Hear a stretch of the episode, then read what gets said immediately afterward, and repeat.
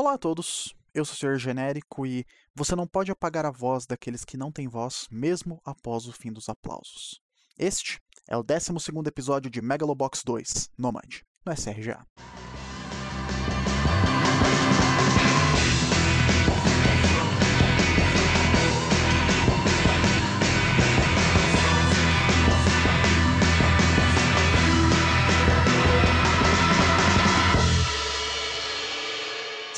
Bem-vindos ao SRGA. Do que se trata o SRGA? Senhor Genérico acompanha? Senhor Genérico analisa? Senhor Genérico assiste? Bem, independente do que for, é o meu programa aqui no Spotify, onde eu faço análises de cada episódio, capítulo, do que for, seja de livro, filme, jogo, série, independente, e eu trago aqui minhas observações, meus pensamentos e minhas reflexões sobre a obra em questão. Bem, esse episódio ele começa com mais um excerto daquele livro do Colibri do Nômade, aonde o Colibri, em seus últimos momentos de vida, ele faz mais um desafio para o Nômade para que o Nômade possa ouvir o seu canto mais uma vez. Ele já ganhou do Nômade duas vezes, mostrando que ele tinha uma boca para mentir e ouvidos para ouvir o canto do passarinho. Porém, quando o Nômade ele fala com o, com o pássaro, ele diz que ele não tem mais nada. Porém, o pássaro ele estabelece três coisas que ele ainda tem, mesmo não tendo nada, que é um passado cujo qual ele se arrepende, um presente que ele pode alterar, que ele pode escolher, e um futuro que é incerto. Por que, que esse é certo é importante? Porque o episódio de hoje, no caso o episódio 12, é a vida e obra de Mac Rosário. O que, novamente, eu acho muito curioso, considerando que esse é o penúltimo episódio da série. No próximo episódio, a nossa história vai terminar. O SRGA vai ter 14 episódios, porque no 14 vai ser eu e o conversando sobre a série em questão. Então, demorou muito tempo pra gente ter um episódio que é basicamente sobre o Mac, mas é importante que seja nesse ponto, por quê? Porque no final do episódio anterior, o Mac chegou no fundo do poço. Se vocês bem recordam, no episódio anterior, a esposa do Mac foi coagida pelo Sakuma a fazer com que o marido dela se tornasse um ratinho de laboratório do Bess para que o filho deles pudesse fazer uma cirurgia que ele precisava para poder sobreviver. Isso chocou o Mac, chocou o Mac de uma forma que ele não imaginava. Além dos distúrbios que ele está tendo por causa do efeito colateral do Bess, ele ter essa realização de que toda a vida dele como esse novo homem foi feito na base de chantagem, na base de coação, na base de várias coisas, quebrou ele. Ele foi encarar o Sakuma, o Sakuma passou a velha historinha para ele de sempre, o gaslighting que ele tradicionalmente faz. Só que o negócio é que não colou. O Mac ele não simplesmente abaixou a cabeça, aceitou o negócio e foi embora. Não, ele saiu para beber. Ele no fim das contas, ele se tacou no fundo do poço por causa disso. O que é até curioso, porque se você for parar para pensar, o Mac está agora o que o Joe esteve no primeiro episódio. Desolado, perdido, achando que destruiu tudo. E no caso do, do Mac, ele acabou destruindo parte da relação com a família dele por causa do Bess, se afogando de bebida e sem nenhum futuro à frente dos olhos dele. O que é bem curioso, porque é aquilo. Toda a ideia do Mac era que ele sempre se inspirou muito no Joe, e o Joe foi o que basicamente foi a motivação para ele voltar a lutar. E ele tá andando o mesmo caminho que o Joe andou. O Mac, no, ele começa o episódio deitado dormindo num beco completamente perdido, renegando o status de herói que ele tinha. Basicamente, o castelo de cartas que a Roscoe construiu sobre ele finalmente quebrou e ele finalmente viu a realidade. Então, foi uma coisa, uma experiência muito impactante para ele. E agora ele tá no fundo do poço. E esse episódio, que, ao que tudo indica, ele não é apenas alguns dias, porque para mim, considerando o fato que o que cresce uma barba muito grande no Mac e tudo mais, parece coisa de algumas semanas, pelo menos, indica que basicamente durante esse período o Mac ele foi ao fundo do poço e acendeu novamente. Mas a gente chega lá quando a gente chegar lá, não se preocupe. No outro núcleo da história, só para explicar antes de cair de cabeça 100% na história do Mac do episódio de hoje, basicamente o Joe começou o treinamento dele e um aspecto muito importante que o Yuri fala para ele é: eu não vou te ensinar a derrotar o Mac. Eu vou te ensinar a sobreviver uma luta com ele. O que, novamente, apenas reforça o que foi estabelecido no episódio anterior, que é essa ideia de que essa luta não é para ganhar. Essa luta é pro Joe lutar mais uma vez e poder voltar para casa. Então, assim, todo mundo tá nesse barco e a estratégia da equipe em geral mudou para estabelecer essa tese e essa ideia. E isso não apenas se reflete no combate, mas também no próprio Gear, que é aquilo. O gear do Chief, ele era feito pro Chief, que é um brutamontes, um cara enorme. Agora, todo o pessoal da a galera do Aburrat, o Satio, a Oicho, todos eles estão trabalhando para tipo melhorar o gear e adaptar ele pro Joe. Então tá todo mundo no mesmo barco de que o Joe tem que sobreviver. Ele tem que conseguir ir além dessa luta, porque essa luta ela só é o adeus do Joe aos rings, mas não é o adeus do Joe pro futuro que ele tem. Então, basicamente, tá todo mundo trabalhando junto para poder garantir que, ok, essa luta vai acontecer, essa luta é muito importante, mas tem um amanhã e o amanhã é mais importante. E essa parte é literalmente tudo que a gente tem do núcleo do Joe até o final do episódio. Então, assim, dá pra ver bem claro que esse episódio, como eu falei antes, é a vida e obra de Mac Rosário, né? Corta pra Roscoe e nós temos a Yoshimura, na sacada da Roscoe, analisando o relatório sobre os danos que o cérebro do Mac está tendo com o Mac Time e agora em um ponto de maior dúvida e incerteza do que o que ela tinha antes, pois as palavras do Mikio acertaram elas, é, acertaram ela com um tiro de canhão. A ideia de que perceber que você está fazendo algo errado também é tomar um passo em direção ao futuro. Perceba que o futuro está se tornando uma coisa relativamente frequente nessa última parte de Megalobox 2, né? A gente começou a história de alguém que praticamente não achava que tinha futuro para uma história onde o futuro torna-se bem importante poder ver ele também. Então a gente tem agora essa dúvida do lado da Yoshimura e entra o Sakuma é, mexendo na notícia no celular e falando com ela que teve um caso de suicídio nas redondezas, que tanto tá passando uma ambulância nas redondezas do, do prédio para esse caso. E é aquilo, né? Tipo, se já não era uma constatação de que o Sakuma não valia nada, né? O que ele fala nesse momento é basicamente a certeza absoluta disso, que é ah, esperar algo do futuro, mas desistir da sua oportunidade de fazer por conta própria. Para ele isso é um sinal de fraqueza. Então assim, claramente é aquilo.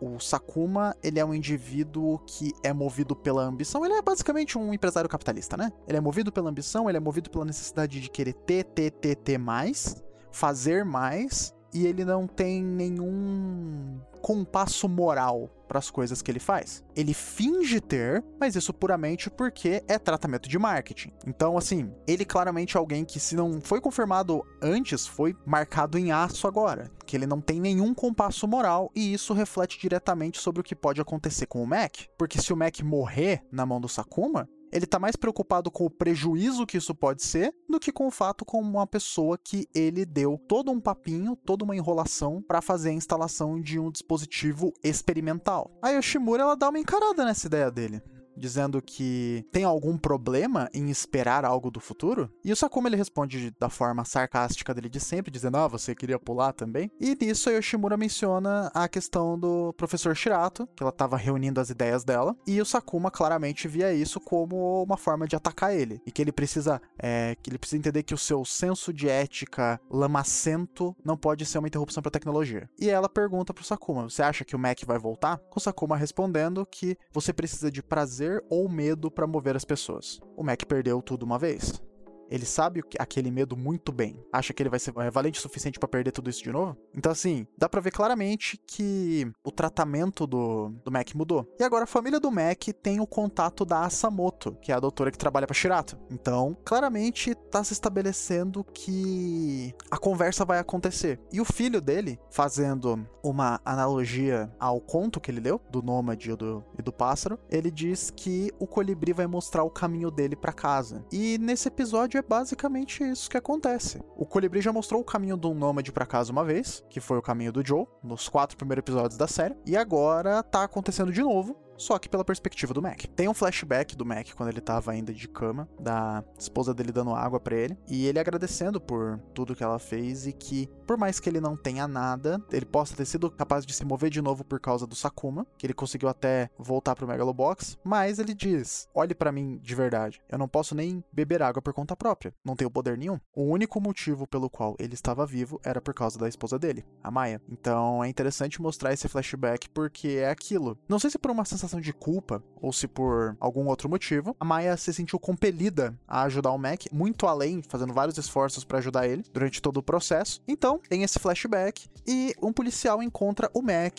deitado no, no banco do carro dele, com uma garrafa de whisky do lado. Uma vez que esse enquadro acontece, o Mac, ele tá completamente apático, ele não tá reagindo, ele não tá se mexendo, é quase como se a forma como o psicológico dele tivesse hoje fosse um reflexo claro de que ele não se importa mais. Se o cara sacar uma arma, bater nele, para ele não faz diferença nenhuma. E nisso, o policial ele tenta forçar um pouco a mão com o Mac e chega um colega dele dizendo: "Ei, calma aí, não importa com quem que a gente esteja lidando. Eles vivem nessa cidade assim como a gente". O que honestamente é uma afirmação assim que é inesperado ouvir de um policial, né? Considerando o contexto real e como o contexto real ele tem uma inclinação muito grande em Megalobox, como foi registrado em episódios anteriores. Então é aquilo, né? É, o anjo da guarda do Mac veio em forma de um colega que olha só, era um colega de trabalho dele, o Hakim, que era o parceiro do Mac da época de polícia dele.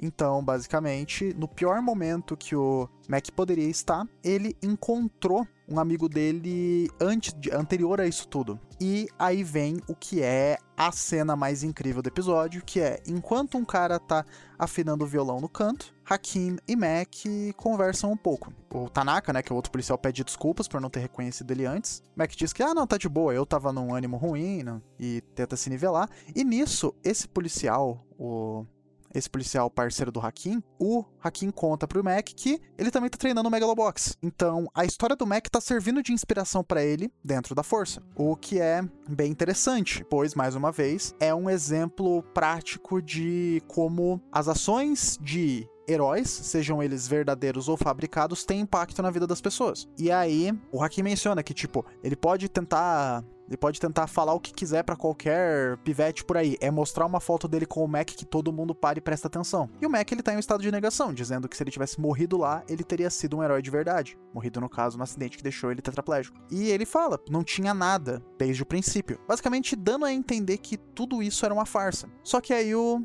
o Hakim ele fala: eu não posso, eu não posso fazer nada além de imaginar se a gente poderia fazer, se a gente teria feito a mesma coisa se eu estivesse na sua posição naquela ocasião. No caso, salvando a pessoa para depois sair machucado. Meus joelhos teriam virado, né? Ele teria amarelado. E falando, eu teria a mesma coragem que você, Mac? E o Mac ele começa a lembrar. E começa o tema dos créditos de Megalobox, contando toda a história de vida do Mac, o fato que ele é um imigrante, que ele veio de outro país, a carreira dele no Megalobox. A carreira dele falha no Megalobox, no caso que deu errado, né? Ele conhecendo a Maia numa, num food truck. Ele e a Maia indo ver a final do Megalobox. Ele fazendo o exame de aplicação já casado com a Maia já o nascimento do filho dele, ele como policial, junto com o Hakim, continuando fazendo seus treinamentos, inclusive. O tempo vai passando, mostra a cirurgia que o filho dele precisa fazer. Isso antes do acidente do Mac ainda. Daí nisso, o Mac ele vai pro prédio em chamas, ele resgata essas essas crianças no caso, e toma o um tiro nas costas, o que eventualmente deixa ele tetraplégico. Também mostra ele acordando na mesa de cirurgia do Bess, ele fazendo o treinamento dele e basicamente toda a jornada dele de apenas um cara que não conseguia fazer nada em Megaloboxing para um herói que tem um casão, tá com família, assim, que é alguém, um exemplo entre aspas de sucesso por mais que esse sucesso tenha sido fabricado. E aí o Mac ele fala: "Nada disso teve a ver com coragem. Eu tinha medo que eu poderia perder tudo precioso para mim a qualquer momento." Basicamente confirmando a tese que o Sakuma tinha sobre o Mac. O que é ao mesmo tempo curioso e horripilante, de certo modo. Porque, né, o Sakuma estar certo é sempre um problema. O Mac ele dá uma, ele dá uma grana pro cara que tá tocando violão, mostra que no carro dele ele também tem o colibrizinho, que nem o Chief tinha na caminhonete dele. E mais uma vez, contando agora, tirando um excerto do livro, conta quando o Nômade enterrou o colibri e que ele foi cantando a canção do pássaro até eventualmente chegar no oceano. O Nômade então perguntou pro, pro oceano, enquanto ele refletia o céu estrelado, e ele dizia: Eu sou um nômade que andou um longo caminho para chegar aqui. Você poderia atender meu desejo? O oceano fez uma pequena onda e respondeu: Aqueles que vêm aqui com desejos pedem pelas mesmas coisas: dinheiro, fama ou morte. O que você deseja? E o nômade respondeu, sorrindo: Eu uma vez tive tudo, então eu não desejo nada disso. Eu só quero ver o caminho para casa. E é ilustrado com um pássaro brilhante levando ele de volta para casa. Mais uma vez voltando no episódio do Chief, aonde pássaros brilhantes mostravam o caminho para casa. Nisso, é, esse flashbackzinho é do, do término da leitura e o Mac volta para casa. Lógico, parecendo um Wolverine em versão anime, né? Só que o Wolverine padrão Hugh Jackman, mais alto. Ele foi pro fundo do poço, tava se afundando em bebida, e ao lembrar-se da família dele, ele voltou. Então, basicamente, o que o Mac tá fazendo, ele tá tirando algo positivo dessa situação extremamente negativa. E aí ele diz para ela: se ela tivesse na mesma situação que o Mac, ele faria a mesma coisa que ela, pois ela salvou a vida do Miguel, que é o filho deles, enquanto ele não podia fazer nada. E aí ele diz a seguinte frase: Coisas ruins acontecem para que coisas boas possam acontecer uma mensagem da avó dele. E aí o Mac ele diz que ele não perdeu nada. O filho dele dá um abraço nele, tira sarro do fato que ele tá barbudo e tal. E eu acho essa perspectiva do Mac um pouco curiosa, na verdade, porque o Mac ele tá tentando tirar algo de bom do fato que ele foi usado e manipulado como uma proposta de marketing. Por que que eu acho isso de certo modo curioso? Porque o Yuri,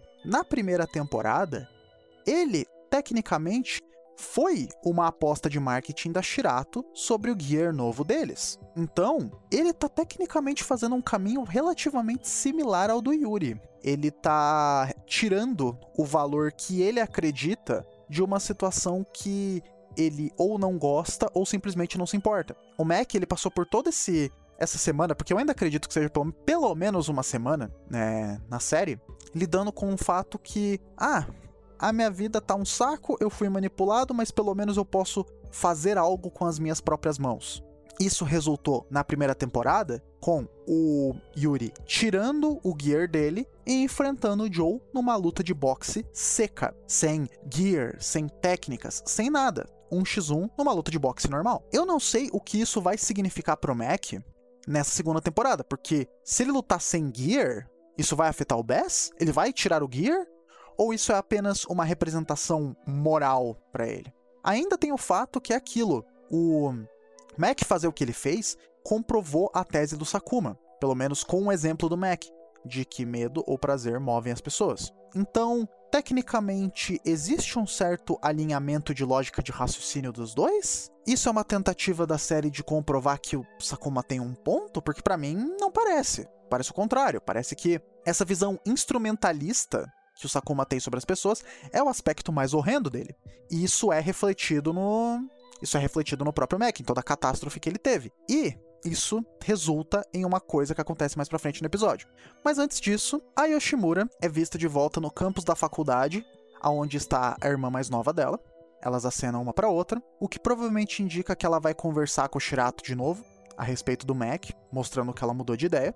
O Sakuma é visto mais uma vez dançando em frente ao espelho, é, é, é, reforçando todo o egocentrismo que ele tem. Ele recebe o Mac de volta e o Mac ele diz: Eu não voltei. Eu vim aqui para te dizer que eu vou enfrentar o Joe do meu jeito. Aí o, o Sakuma trata de forma irônica, ele fala: Eu posso até ser o seu mascotinho até o fim. Você vai se satisfazer com isso. Então, a relação dos dois se tornou algo muito mais utilitarista. Já que o Sakuma tá usando o Mac, o Mac tá usando o Sakuma. E o Sakuma não liga. Ele diz: Eu tirei tudo que eu podia de você. Ah, mas garanta que você vai derrotar o Joe, mesmo se esse for o fim. Não faça nada para arrastar o nome da Roscoe na lama. Então, assim, a relação dos dois claramente se tornou algo muito mais utilitarista e os dois estão nessa posição de inimizade. Então é aquilo.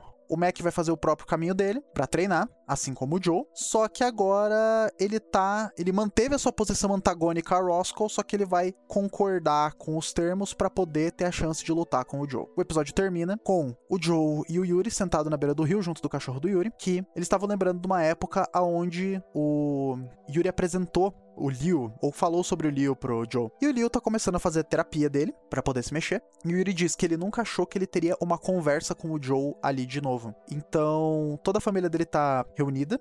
E o Yuri achou que esse dia nunca aconteceria de novo. E ele diz: Essa é a luz que você nos trouxe. Nunca me desesperarei no futuro de novo. Então não morra, Joe. O que me faz levar a uma interpretação dessa tese, que é o seguinte: é muito repetido, com esse é, episódio sendo um claro exemplo disso, aquela parábola do nômade e do colibri. O que eu tô vendo é O Joe começou essa temporada sendo o nômade que foi iluminado pelo colibri, que foi o Chief. Quando o Chief iluminou o Joe, o Joe tornou-se um colibri, pois ele reuniu toda a família dele de novo e, indiretamente, ele serviu de força motriz pro Mac começar a treinar. Então agora o Joe ele tornou-se o colibri da história, aquele que leva, que mostra as coisas para as pessoas e, assim como os pássaros brilhantes, mostra o caminho de casa. O episódio termina com o Joe no canto do ringue rezando, que nem o Chief. A última coisa que nós vemos no episódio é a preparação da grande luta, cada um dos lados se preparando. O Mac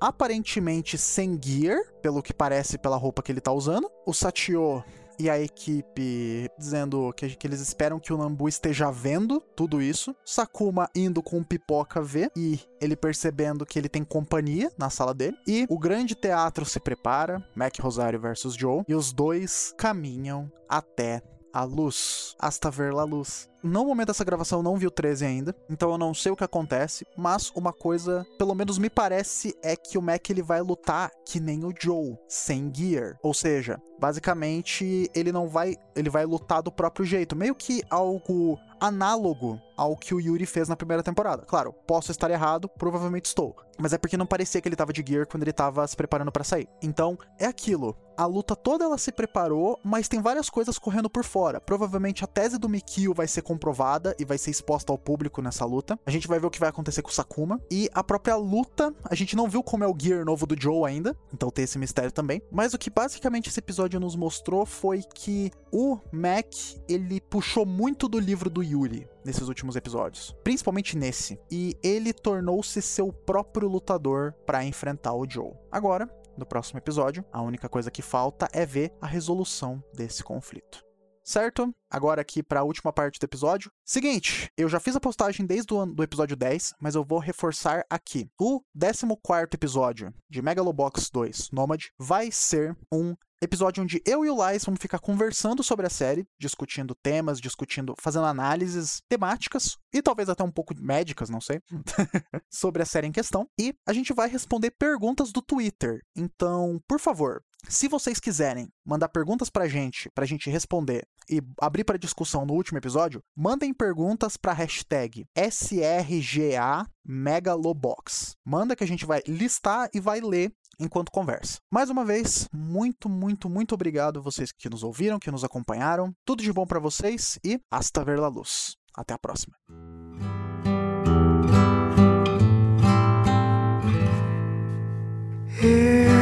Desierto viajero de amor desesperado quería morir. Muy agotado ya iba a parar, pero un colibrí le cantó. Cuando su canción él escuchó, al instante se